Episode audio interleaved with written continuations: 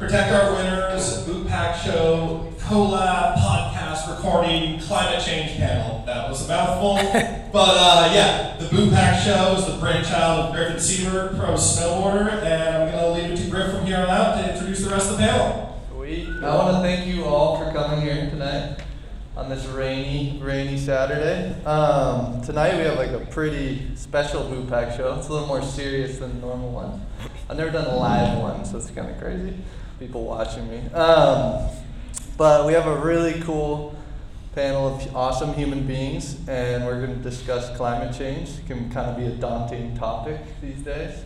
Um, but we're going to attack it from all angles here. We got the scientists, we got some policy people. We got pro snowboarder, Olympian, and then we got sustainability um, crusher from Woodward Park City. And yeah, so today we this wouldn't be happening without Protect Our Winters.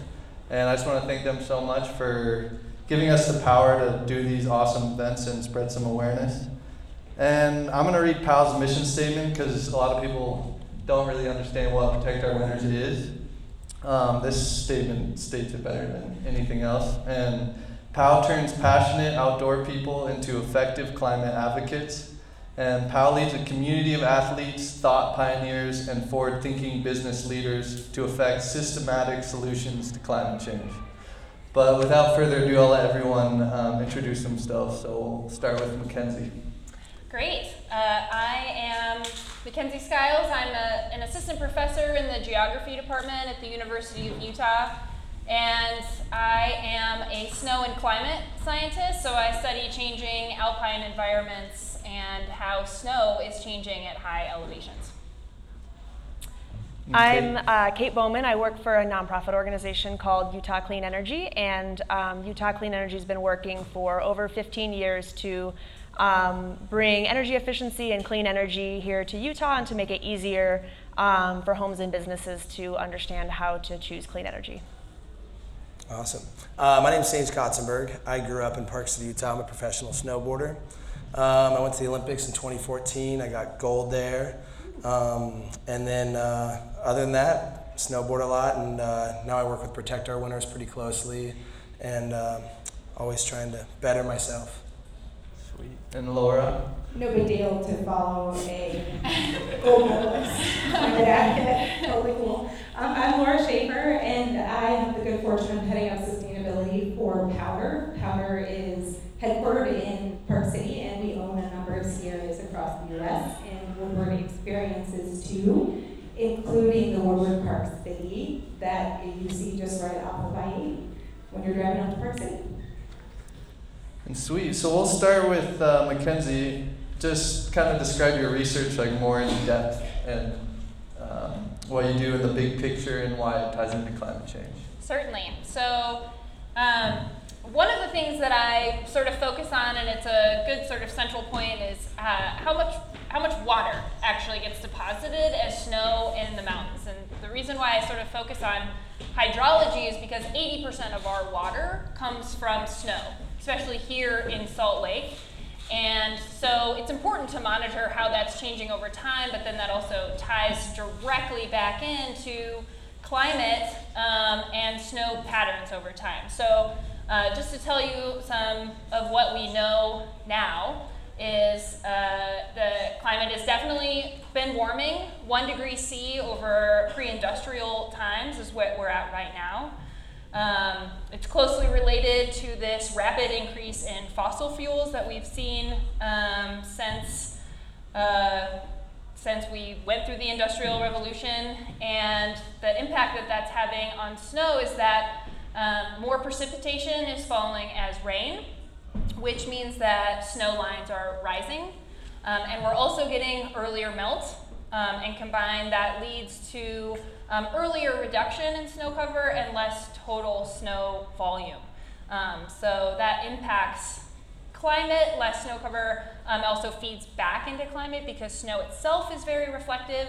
It impacts our water resources, uh, it impacts our natural systems, and then obviously snow is an economic backbone for a lot of communities in the western US around the world. Um, and so it's impacting human systems as well. Awesome. And um, Sage, could you talk about some changes you've seen personally in the field as an athlete, and if you noticed anything different? Yeah, totally. I mean, when and I think this goes back to me and you growing up snowboarding together, which was really awesome. But you know, the winters were a lot more consistent, and today's time, you they're a lot more sporadic. It's like Montana's about to get four feet of snow right now. We've, Wild. You know, we get earlier and earlier, um, kind of like extreme, like dustings here and whatnot, and it's it's kind of becoming more sporadic. And you see it in the wintertime a lot because some places that you can kind of always bank on just having a good winter, they aren't those. They, they don't have that anymore. It's you can't really rely on that. And as someone that's going to go travel the time, I started looking at that and started thinking, like, okay, well, instead of just sitting around and saying why, why you know, do do some research and you know, I, we get to listen to people like McKenzie here and actually, you know, they're doing all the studies that, and all you have to do is really read that to understand it. And so that was, that's basically how I'm here now is, you know, noticing a change and knowing I couldn't sit back and just, and just sit and watch and let it happen, you know? For sure, do something about it. Yeah. Action. Um, and especially this ties into you, Laura. Uh, POWDR oversees 15 ski resorts in North America, and especially with the new development in Park City, uh, 70% of Park City's economy depends on winter recreation. So 70% of Park City's economy depends on the climate, not getting too warm because that will produce rain instead of snow. And how's this impact like the challenge to your operation and the mountain resort as you combat the issue? Yeah, right, no pressure, right, so. No pressure. So none at all. So, um, you know, POWDR has long, has a history, sorry if this is funky, I'm moving too much. Back, Long- backstreet Mike. um, has a long history of being committed to the environment. And um, when climate change really started to be noticeably real back in the early 2000s, we commissioned a study uh, that was right around 2005 that showed a lot of the similar um, takeaways that McKenzie spoke to, spoke about earlier. And so for us, um, we know that you know not only do we lose part of the ski season, that will have a significant impact on the business. It will have a significant impact on the employees, and then ultimately a significant impact on the community. So it's really important to us to understand what our relationship is there and understand what our responsibility is there. You know, the bottom line is that we think people are at their best when they're able to live a life full of adventure.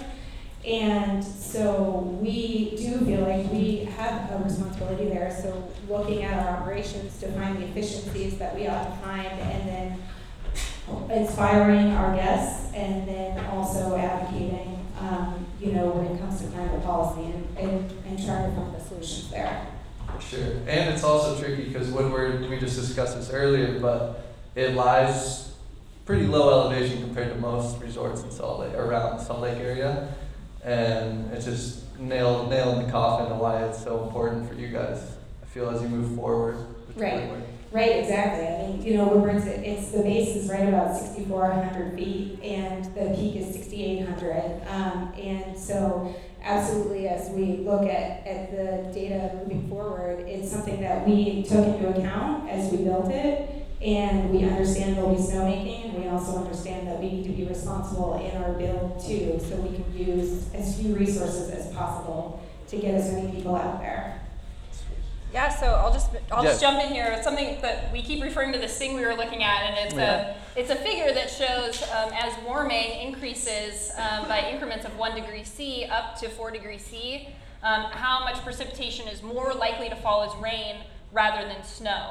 Um, and you can imagine that it just keeps creeping up in elevation, and by the time we hit three degrees C, Woodward Park City is, is totally out of the snow zone. Um, and right now, if nothing changes with emissions, we're on track to almost 4 degrees C in the next 100 years. And the Paris Agreement is actually trying to limit that to 2 degrees C, um, which would get more snow for Woodward Park City.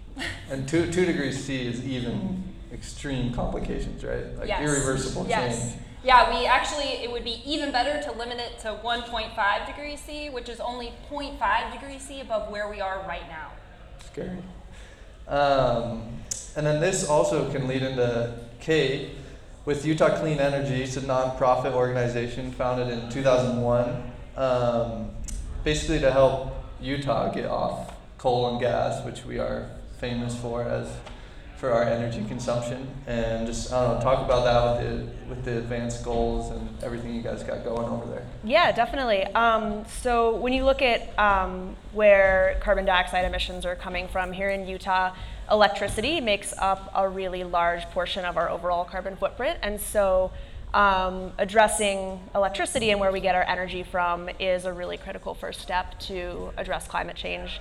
Um, and the, the good news is that um, you know it's a really it's a big part of our emissions, and so it's a really big opportunity. If we can transition to renewable energy, um, then we can have a really significant impact. Um, there's lots of things that um, you know it's a, climate change is a really complicated problem to solve. There's a lot of different um, things that we need to do, but but electricity is one place where we can have a really big impact and really quickly um, if we kind of can accelerate that transition to renewable energy resources. And the price of um, wind and solar is lower than it ever has been before. And actually, wind and solar are the cheapest new energy resources that you can purchase right now. And um, the cost of battery storage is falling quickly as well. So it's a really exciting time, and there's a lot of opportunities that we have to um, kind of accelerate that transition to clean energy. It's cheap and cleaner. Sounds Yeah. better to me. What's not to love? Um, and then this can kind of segue into the Utah 100% campaign, which you are probably very well Yeah. informed on.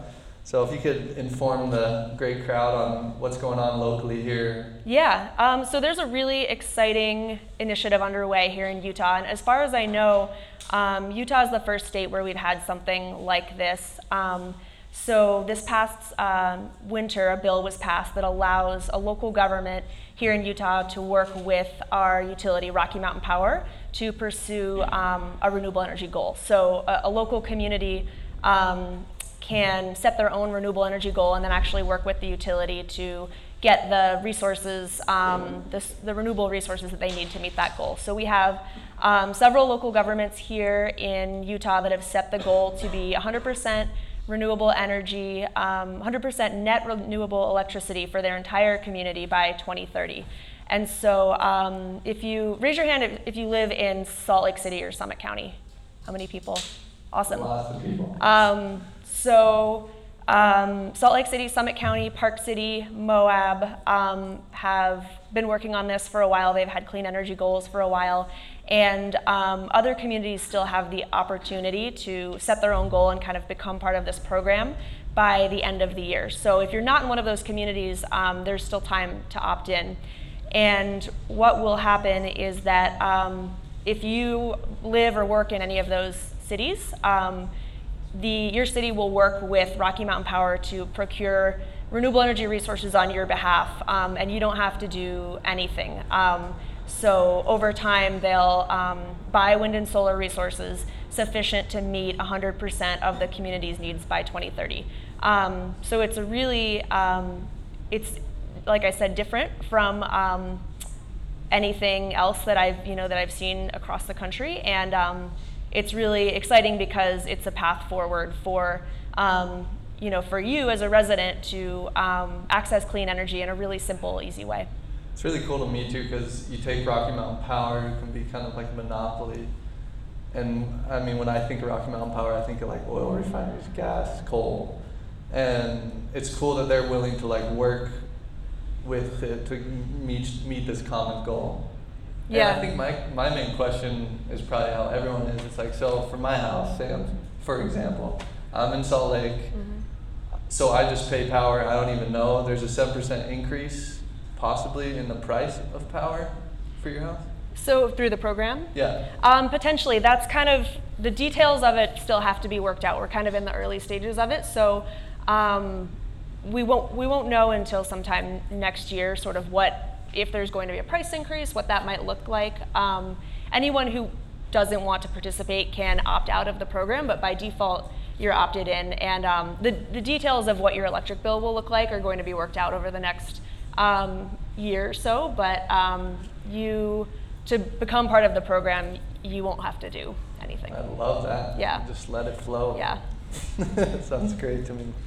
And then eventually it should become cheaper, right? As more infrastructure gets built, more solar farms. Yeah, and I think you know if, if you look at what we really need to do to address climate change, um, the the cost associated with continuing to rely on fossil fuel resources and the risk that that brings, um, and when you really account for those costs as well, um, renewable energy is um, like I said, the price of you know wind and solar is so low right now, and um, there's no fuel prices. So when you build a solar farm, you know exactly what your energy prices are going to be for the next 25 years. Um, you don't have to buy fuel. You're not um, going to worry about you know international events that might cause fuel prices to spike. Um, so it's really you know you're um, accessing low cost resources, but also you're um, you're getting rid of some of the risk associated with energy use over time. Sweet. And then this probably ties into you know a little bit more. I know it's more geology, but lithium is also a rare source of like mining, right? So uh, we got to watch it in that form too. And I know Utah in general has high potential for geothermal energy. Do you guys know anything? I don't I don't know how much Rocky Mountain Power can Yeah. can tap into or what their future plans look like for for renewable Yeah. sources. Um, but we have a, we we have really great access to a number of sources. Geothermal, we're great for solar. We have really high potential for solar across a lot of the state and wind. So we're kind of set up in the right spot for all of those. Sweet. Yeah. There's hope in the future.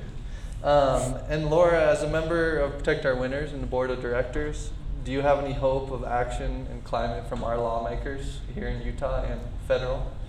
Well, I think every voice counts, right? And that is one of the huge reasons why I um, got involved with Protect Our Winters because I think as an organization, they really understand that every voice counts and that it really will be moving the needle on the margin. I think Utah is actually one of those examples. Um, we have some great success stories, right, with youth. Um, bringing bringing topics to the table that really needed to be brought to the table. And so, you know, I do really believe that the more that we have both individuals and business leaders um, bringing up the importance of addressing climate um, and climate change, the you know the better off we'll all be. And so, I absolutely do feel like there's a role that everyone plays, and that you know the more that we can work together, the faster that we're going to be able to um, you know hit all these numbers that we're talking about. Definitely work together. It doesn't matter what side of the party you're on. Yes. We need to. Absolutely, absolutely. No, this is this is not a you know political. This is not a party thing. This is this is if we you know want to adventure and obviously everything beyond that. This is something that we really do need to to work together on. And me and Laura went to DC last year and met with a couple Republicans that were on, in the books against climate change. When we actually met with them, I was very surprised about how they acted and they were on it, but it's more like the finer details of funding. They were scared to lose funding, scared to stick their neck out there. Absolutely, and I think that's a really good point because I do remember us talking about how encouraged we were by understanding that there was a recognition that this is real. Because if, if that if that's where everyone is, then you know really finding those solutions and understanding we've got to get some out on the table to then agree to get to a point. Great, let's do that. Yeah. an example of speaking out, uh, me and Sage were talking earlier, is in 2014. I didn't know you did this, but POW uh, looked it up for me. Yeah. But you and a hundred other Olympians signed on a statement calling for all world leaders to recognize climate change and signing on to the Paris Accord. And recently, F- the FIS is now fully renewable. There are, I think there's stri There, well, basically, so where this all goes to is uh, this winter, um, as the World Cup or the World Champions was going on in Park City, uh, the president of the FIS came out, Gianfranco Kasper, I think is his name, um, and he denied climate change and it was in this huge public thing. And there's a major uproar. And I was one of the ones I was, I was calling people at the event, like, what do you guys, you guys are at a FIS event and this guy's like denying climate change and like what are you to do about it you know and everyone's like well i don't know my team's here i'm like this is bigger than your team this is bigger than the event like you you know something needs to happen and and now you can see them going through the steps it takes and they're striving to like you know be be renewable, um, support it all, and I mean, how many voices did it really take? A couple pro athletes, you know, to say this is wrong. You guys should be doing better for all of us because this all we're all in this together. I mean, winter is in the Winter Olympics. It's a, literally in the title of it. You know, it's like, do you guys want to help out or not, or at least be there during all this? So it just goes to show that your voice does matter, whether it's one person or a hundred. You know, it's like don't just think that you're alone in all of it, and you can really make some big stuff happen. Definitely, it's awesome. Yeah. And your voice is very powerful. For Thanks. all the young, the youngins out there. Um, and Kate, what's it been like to work in the clean energy climate realm in Utah? Um, you know, it's. I think it's a really exciting time right now because there are um, so many changes underway, and um, I think the conversation around climate is really changing to where more people understand um, what the problem is and you know what they personally can do about it, and then also you know what we need to do about it um, as a society to really have an impact and move forward. And I think um, so. We're starting to have better conversations about the solutions, which is where where we need to be. Um, and you know, just seeing the changes. I've been with Utah Clean Energy um, since about since 2013, and um, solar at that point, I didn't know anyone who had solar on their roof. It was a lot more expensive. Um, I don't think you know anyone I worked with knew anyone who had solar on their roof, except for maybe in a you know a cabin off grid somewhere. Um, and you know you you look around um, now, and that's totally changed. The cost of solar has just come down so much over the last um, five years that it's um, it's it's really changing what is um, the solutions that are available to us and um, the opportunities that are available to us. So it's you know a, a time when we we have a lot of opportunities to um, really make changes and make a difference. Sweet. And then this also rolls into um, yourself, McKenzie, because you were talking to me how you have a new study plot locally here in Little Cottonwood. And uh, if you want to talk. Yeah, sure. I, um, you know, I, I guess I should say I have a personal connection to Utah. I didn't grow up here, but I did my undergrad here and then left to get my PhD and came back as soon as I could afterwards because this is really where I wanted to be studying snow processes. And so we've put in a new study plot. It's actually a, a very old study plot, Atwater study plot. It's one of the oldest in the country, um, but it was not being upkept. And so we put some new instrumentation up there. And one of the things we're studying up there, I, I kind of just want to make the point that the changes that we're seeing now aren't just due to increasing temperatures. It's never really that simple. Humans are having impacts all over the place. And one of the things that we're studying at the study plot is uh, how dust deposition is impacting snowmelt. So with humans, we like to change our landscape. Uh, that leads to surface disturbance, and surface disturbance leads to more dust. Um, and I would just like to see maybe a raise of hands for people that ski in here. How many people have skied on dirty snow? Dusty snow. Yeah. So it's out there, and when snow gets darker, it melts faster. And this plays a role in these patterns that we're seeing of snow going away uh, sooner. Um, we're also studying how precipitation is shifting um, and midwinter melt events. These are all really important parts of the snow processes, so we can better understand how snow is changing here in the Wasatch. And what are, you remember you talking to me about aerosols on the snow? What are an example? I know uh, like dust from the Great Salt Lake could be a problem, but some other examples. Yeah, another example that we see here is something called black carbon, or more commonly called soot. Um, and we get soot uh, a lot at lower elevation, so it's related really strongly to the inversion. So we get a lot of deposition of dark aerosols from industries here, and up at the higher elevation, it tends to be more mineral dust that we are getting from the Great Salt Lake and farther sources uh, south in southern Utah, more red dust. Okay. Yeah. Sweet. And um, I mean, with all this data, Sage, this leads into like why you want to speak out about this issue. And the one thing we were talking about is how could we, as professional athletes, try and mitigate these things by like, I mean, we have to wear new product, we have to travel. I mean, snowmobiles are definitely a big part of your career, and that's Yeah. kind of how it is. Well, yeah, and that's how basically how I came on to protect our winters and and started being way more outspoken about all this was that Gr- me and Griffin actually had this chat a couple years ago, and he- he's like, "You should really be on with Protect Our Winters. I think you'd be like a good advocate, and I, and I think that you could learn a lot."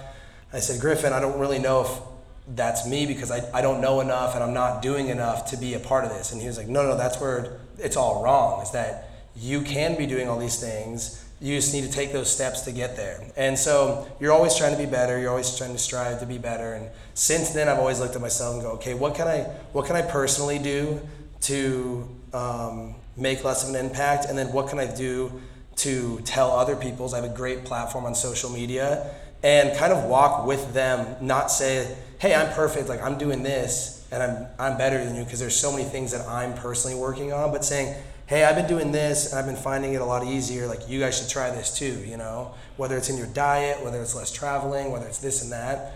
You can do personal things and you can also do things on a political level with who you vote for, you know? And it's like, it's all those things combined is getting, you know, they always say like a million people striving to be better is better than one person working perfectly. And I think that's like, that hit home for me where it's kind of an ever, like, never ending process to be better. You know, it's not like tomorrow can just be perfect and and everything's all good for the rest of the world. It's like all of us trying to be better, and then the world can actually you know get behind it, and and maybe we'll see a difference. You know. Totally, and your voice is powerful, especially with even the connections you have, like the companies you write for. They're going to listen to you more than someone else. Yeah, hundred percent. I've been having a lot of those conversations with companies of like, okay, what can we do, or like, what are some cool causes we can get behind? Let's do like a recycled goggle or this and that, and like just opening up that dialogue. That gets everyone in the company starts going, well, yeah, that'd actually be really cool, and you know, they they they love it. You know, they want to hear it, but if you're not going to present it to them, they'll never change. Much like everything in life, if you don't present something that's worth it, like no one's going to change, really. You know. Mm-hmm. Definitely, it's a double-edged sword, but Yeah, and, and totally, and so, and to go on that, like, I definitely have, and I think a lot of athletes or you know riders, whatever you want to say, are super nervous to talk about out about it, but because of the repercussion, like, oh, you travel and this and that, and um, you have to be ready for that because yeah, we to- we totally do, but you have to have some sort of uh, like, I'm trying to change too, like I'm trying to not travel as much, I'm not trying to do this, like I, you know, do not eat meat anymore. You know, you have to have all these things that you can actually, you know, you gotta talk, you gotta walk the walk if you're gonna talk the talk. But opening up the dialogue with my followers has almost been the coolest thing because I've had people like, I saw you posted this and I, I did a lot of research, you know, and I feel I feel a lot better, you know, like not eating meat and stuff. And you know, I, I think that's really rad because I have a personal connection with a, a guy who's a fan of me, you know, and Totally. we we kind of connect on a different level now. So it's awesome. it's it's rad, and I think if you're not in like an attacking mode of you think you're perfect, because by no means do I think I'm I'm perfect at all. Like I literally every day, I'm like man, I could be doing so much better, you Oh, know. totally. But opening up that dialogue and, and sharing it with people and saying like I want to get I want to get to this point. You should try to too. We could like do this together, and it's fun. and awesome ideas. I, I treat it like a game. I think on an individual level, I mean, I'm always trying to like, I'm not, I'm not perfect either, but I play a game with self. It's like how much plastic can I little use per week, Yeah. or how much. And these individual things are awesome. And even I've been doing stuff with Save Our Canyons. All of you guys should should come up. We go up to Brighton. Um, I did one in Mill Creek this morning, but we go up and we just pick up trash, and you'd be surprised like how much fun it is. it's crazy. Yeah, I want to. Do that. It seems crazy. But even little kids, it's like it ends up being fun, but then you realize how it's like you should treat our, our places with love, but also that just doing things on an individual level maybe is not gonna make a huge change.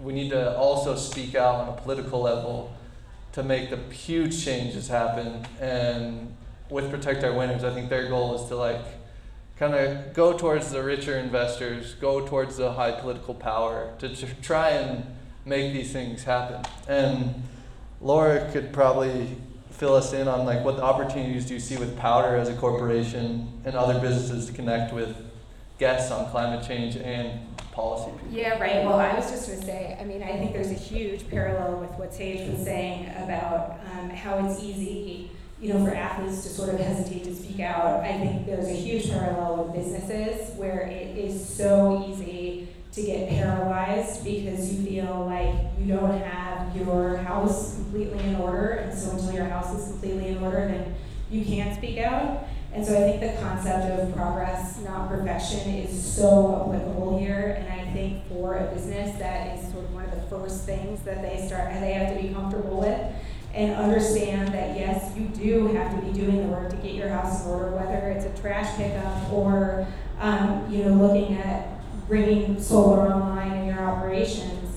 Um, and at the same time that you're doing that, you can look to engage with your guests and help them understand where the advocacy opportunities are and use your business voice to really be able to try to influence climate policy where possible. So I think, you know, I think for us, because we do have resorts and boardroom experiences all across the U.S., we um, really do feel like there's an opportunity to try to engage with our guests and then have both them and us try to influence locally, um, both locally and state, to the point of, you know, is there opportunity working with in Utah now?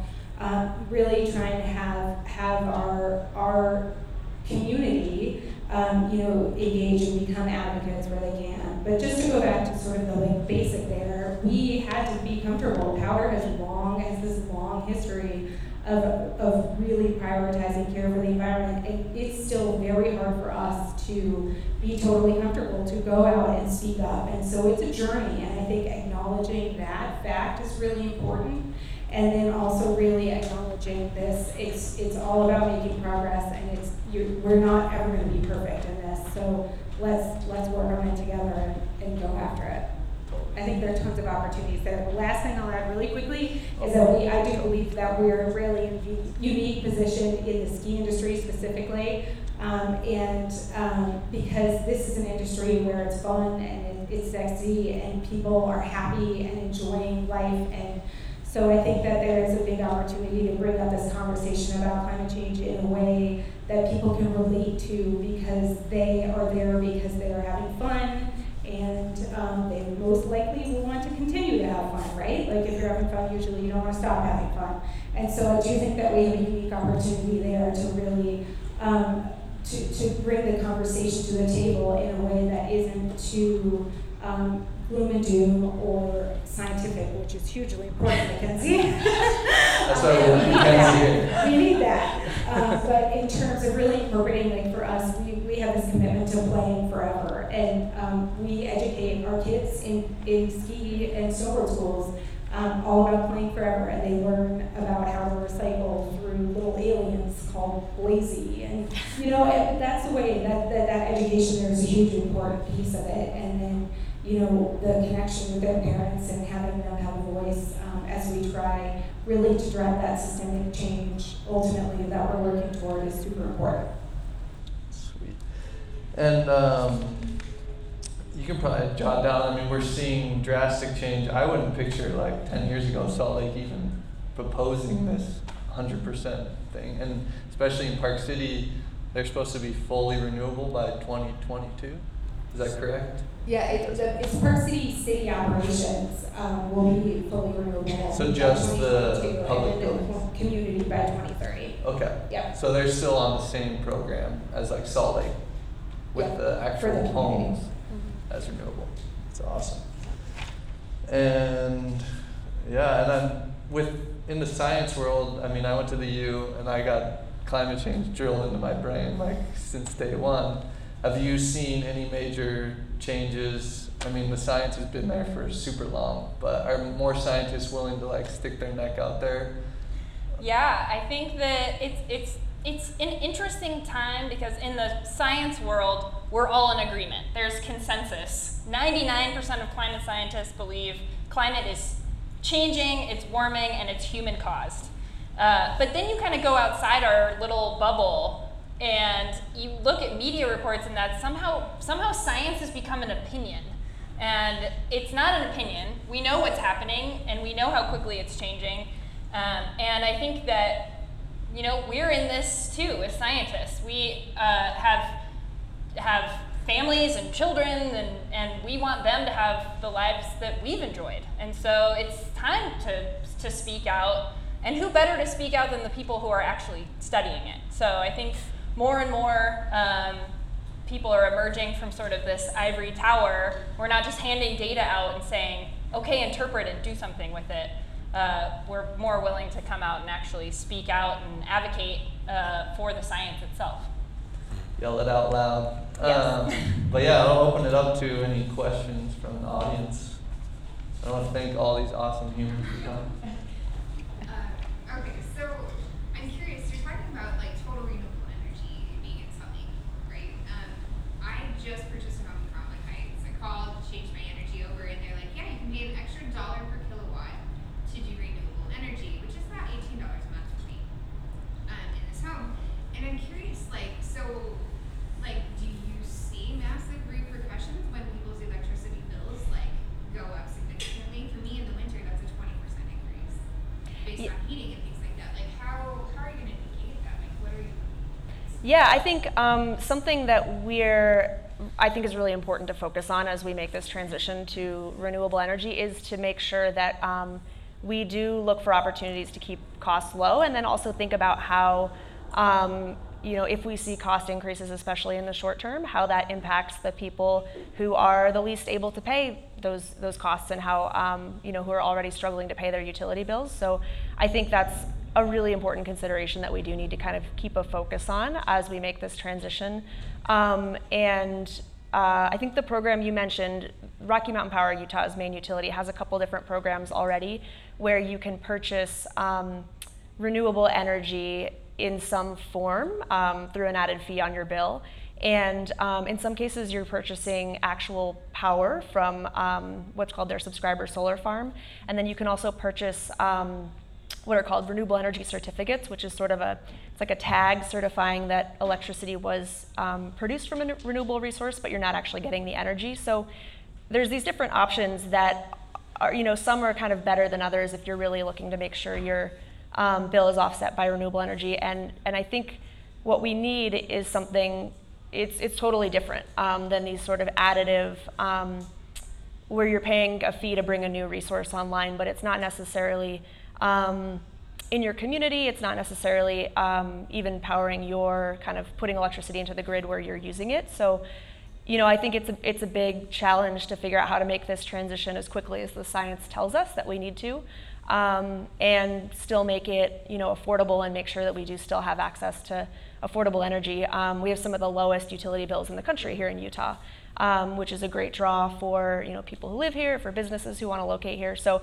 I think that's something um, that we do really need to keep a close eye on. But um, the fact that these resources, you know, wind and solar, are um, becoming so affordable, and as we see battery prices start to fall, I mean that that will definitely help. So it'll eventually go lower as as more infrastructure right is built, and then hopefully the price increase will stagger down. Yeah, and- you can't change just like that. Right, and we don't we don't know you know what the price increases will be or, or if they will be um, or if it'll be you know more expensive than some of the existing programs where you're getting something similar or less. Um, that's all still sort of to be determined, and um, it depends on what resources the cities choose to buy. And so um, they'll be um, you know evaluating resources based on what you know what what is the most cost effective resource out there? And um, and you know with the prices for solar and even solar paired with battery storage that we're seeing we know those prices um, are going it's going to be affordable. Um, it's just kind of how, how quickly do we need to make that transition? And that's where you start to see um, see costs. But i think you know in the long run um, in the long run you, you are getting rid of a lot of risk and a lot of price volatility as well Any other questions? Do upstairs. In our daily contacts with friends and family, we come in contact with climate deniers. So they will say, um, you know, the globe has always had cyclical changes. Take, for example, the ice age. What bullet points can we respond back to be most effective? Yeah, that is a great question, and that is something I hear all the time.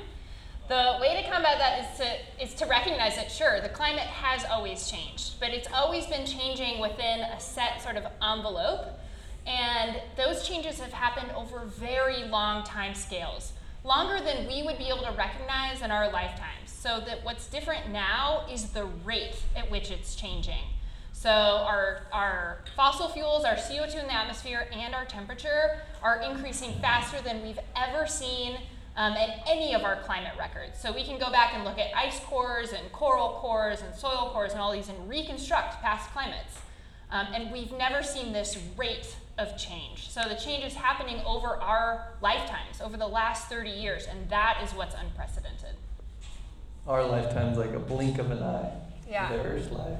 The other thing, if I can add to that really quickly, mean, this sort of ties into what I was saying earlier about the ski industry, but the other thing that um, we've seen love with is finding whatever the connection, it's moving totally away from the bullet point, but it's finding whatever the connection um, that that they have, that, that some, something that's, that they're seeing that is being affected by climate change. That, so, you know, not necessarily the obvious, um, you know, science behind it, but again, for to just use a very simple example, the skiing and you know, seasons have been different, and there's a reason behind that. And so, if this person happens to be a skier, they're connecting on that.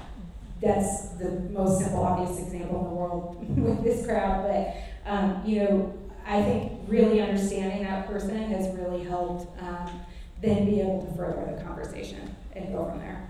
It's like that cartoon. Have you seen the cartoon of the guy at the climate meeting? And he's like, "But what if we make the world cleaner and healthier for no reason?" Yeah, Yeah. exactly. uh, another question.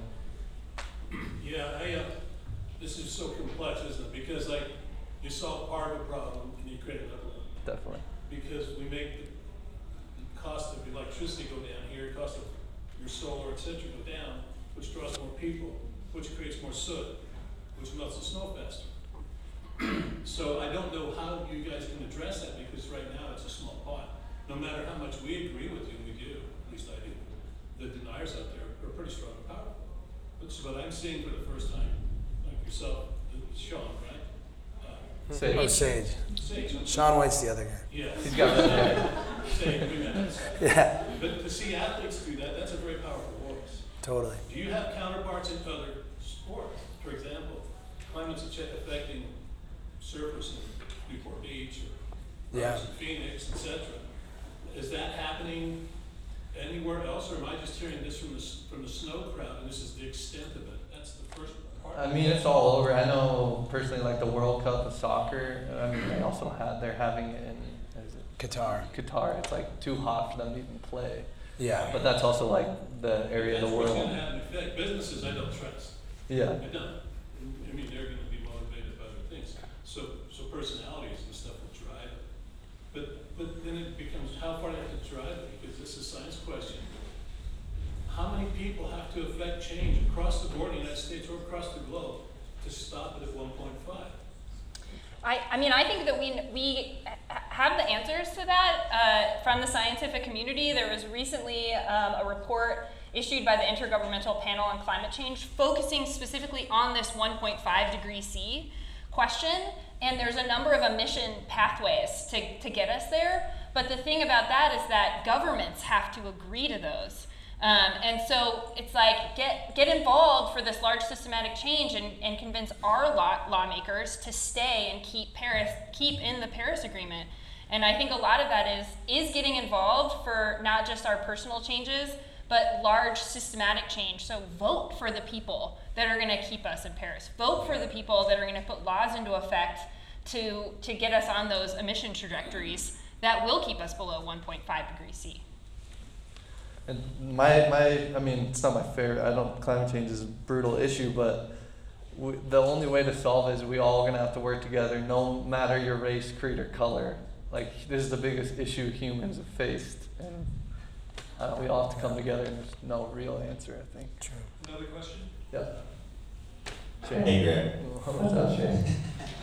Um, I'm just thinking about how amazing it is that Salt Lake passed this hundred percent renewable goal and at all, because obviously you guys have major resistance politically.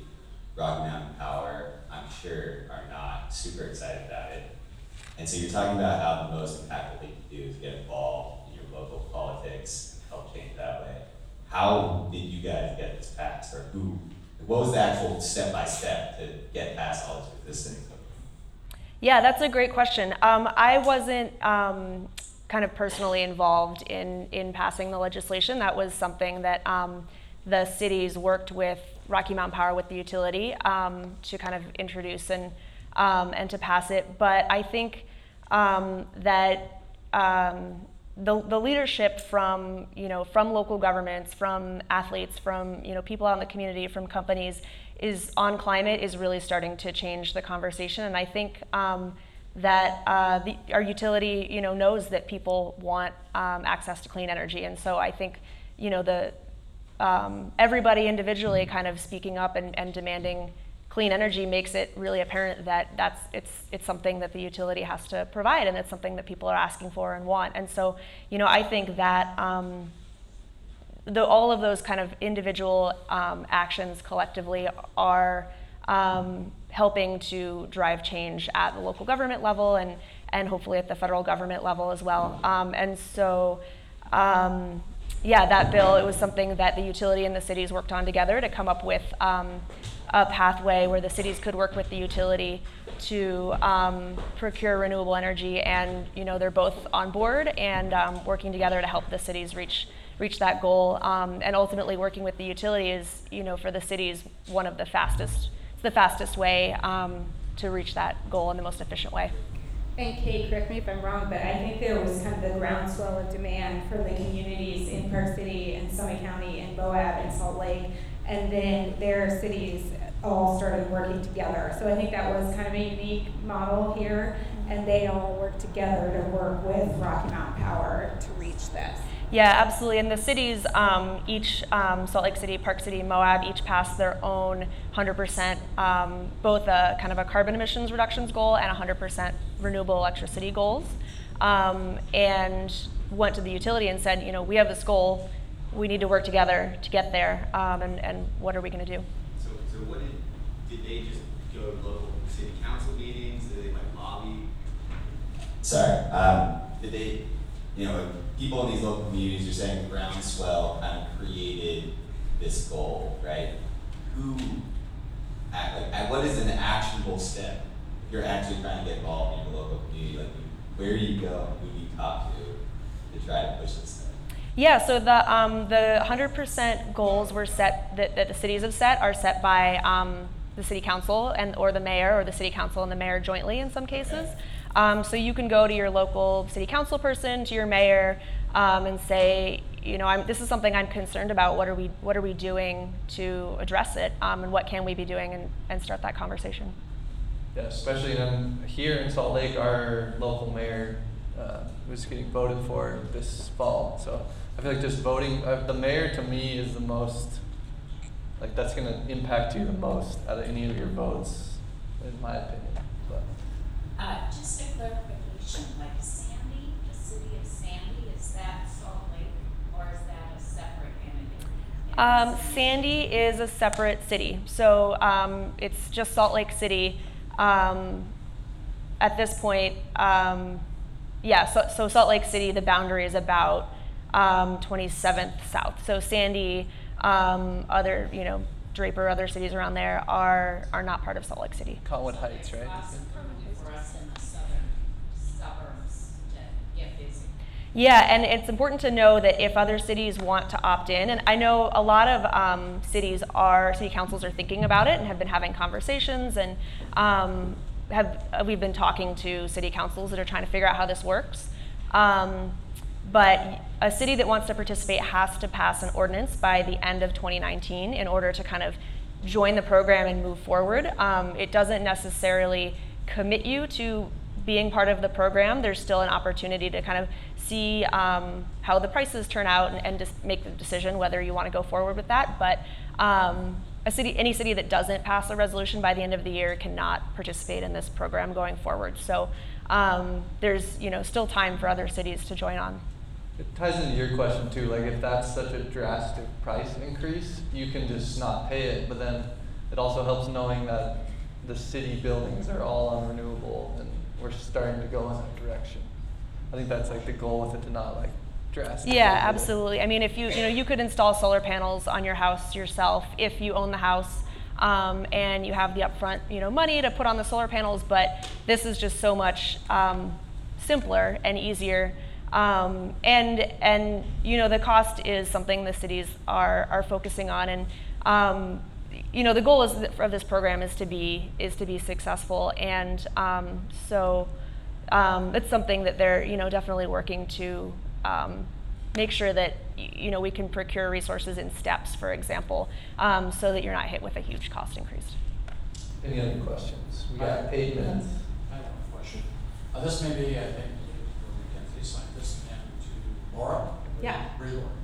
So we all, uh, wanna get out in the mountains early, and we know that, uh, the limit, that we're talking about less snow all the time. And so the resorts are blowing snow constantly. I really don't understand, uh, the whole realm, even being in Park City for twenty-three years. Uh, Park City, how they, they have, I guess, limited amount of water they can take out of the ground. And my, and my question is, is that being replaced by our snowpack yearly? How's that affect? Is that, and maybe you can answer the question about, we're blowing snow all around here because we wanna get on the mountain right away. you know? Yeah. Is it being replaced, what they're using?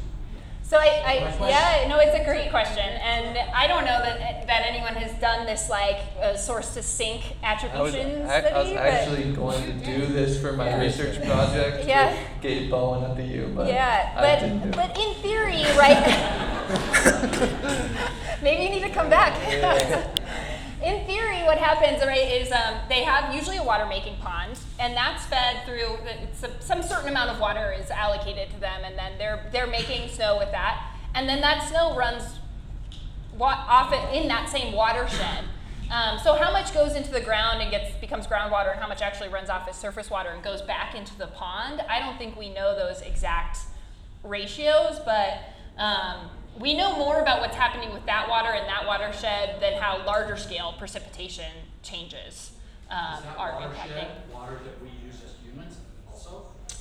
Um, it, if, it probably depends on where exactly you're looking. So the main the main water sources for Salt Lake City are Big, Little, Parleys, um, and City Creek. Um, and so snow that is being made up, say at Alta or Snowbird or, or Brighton, is running off back into the system that we use um, for both agriculture and drinking water. If you live in Salt Lake, um, and the same would be going for Park City. Um, yeah. I definitely think some of it goes out of the system. That was like our hypothesis for the research. But you can use water isotopes. to What about in relation to that, about, um, the idea of using gray water to start helping that system, because we have a lot of water, you know, when we take showers and do the dishes or whatever, and that just goes out, and then that water, if it was collected, it could be used for that, right? Yeah, there are actually two areas in the U.S. today. Um, one of them, uh, POWDR Resort Soda Springs out in Tahoe, that use recycled water for snowmaking. Um, and they had to work with the local PUD to set up the system to make it work.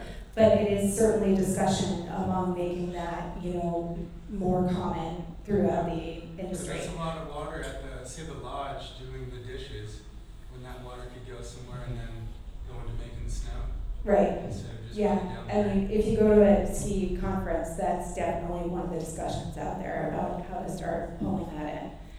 Um, and the other thing I just add about the snowmaking is that there's all sorts of new technology out there where there's low energy snow guns that use less water and less air. Um, and so that is something that is also pretty predominant throughout the ski industry too. As you are correct, we continue to make snow early on to get people out there Is skiing. there, what's the mixture with chemicals in that? when they're making it? Is Um, any effect on- I think it's nitrogen. It's just not water in this presentation. Is it or is it silver iodide? It might be silver iodide, I actually. think it might be silver iodide. That's the nucleation particle that they use. Um, and so, uh, To have a snowflake, you have to have a particle, right, for the snow crystal to grow on. to of. grow on, Yeah. yeah. Uh, that's a really great question, and I don't know honestly that many studies that have really focused on that that question. So I don't have a concrete answer. Maybe we need Griffin to come back to the U and study this. Is that chemical affecting our people You know, actually, they use silver iodide for not just snowmaking at resorts, but also for cloud seeding, which is sort of a still scientifically questionable uh, process. But actually, a, lot, a lot of Western states are using silver iodide, and I think that the science on that is that it's not in high enough concentrations to be harmful to us. Um, but but yeah, I don't know if you're closer to the ground with snowmaking. I'm not. I don't really know the answer to that question. I know from my water job that if it's like fairly uh, contaminant, you have to have a certain contaminant level for it to be considered like a contaminant. And for our last question, So this question might be from McKenzie. Um, it was kind of hitting a topic that we were talking about before the Q and A. Um, but climate change is something that's not just for our generation, but it's going to continue for future generations. But it seems like there's a lack of knowledge or understanding of what climate change actually means. And I've been going to the University of Utah for 10 years as well and just took my first environmental ethics class. So I was wondering if there's any efforts um, involved with like the University of Utah or Utah as a whole in the education system to make uh, environmental classes or climate change classes required. Um, because it seems like it's a human characteristic that um, if you don't see an immediate effect, it doesn't seem as important. So if this topic is involved in our education system from like an early period through college, um, I think it, it would be, I think the importance of it would become, you know, more understandable. Yeah, uh, so I know currently it's not a part of the curriculum, uh, but this is another sort of systematic change that we could all impact. Um, is go to your go to your local school boards and lawmakers and have it become part of the curriculum because I know that there are states there are other states that are moving the other direction that a part of their curriculum they're not allowed to talk about climate change. Um, and that's happening in states right now. Now when, as the science is settled they're still saying teachers aren't allowed to say the word climate change in the classes. So um, this is something that especially if you have children um, get involved and and and see what the pathway is to getting that into the into the curriculum. Um, but at the at the University of Utah or in the geography department, that's a part of every single one of our classes. Um, but if you're kind of coming into college and you don't have any of the background or you don't recognize the science behind it, then you're sort of starting from ground ground Yeah, zero at that I point. guess because it's relative to what you're studying as well. Um, so I've been going since 2009, and you know, it took a while to figure it out. But for everything that I was studying at the time, it wasn't required. So if it was some sort of a gen ed that was required, even it would make a huge impact. I think. I think a take home point would be like using your voice, city council, lawmakers, school, social media. It's like, it, I think that helps so much. Definitely pop in a Bill Nye. I think I think one more thing is like every you you like you shouldn't be afraid to tell your story. Like Sage, you know, he he wasn't afraid to say like, oh maybe I didn't know what to do at first, or I was kind of afraid to get involved and protect our winters because I wasn't perfect. But tell people why you care about climate change. It's like I grew up in Alaska. My backyard is changing beyond recognition, and so it's like, you know, that's another way to connect with people. Like Laura's saying, just just have a conversation and say that you care and why. Yeah. Yeah. Well, unfortunately, it's great, but we got to wrap it up. Um, but thank you all for coming and joining in on our discussion. I want to thank all you guys for coming and sitting in front of everyone. Thank you. Round of applause. Give these guys some love.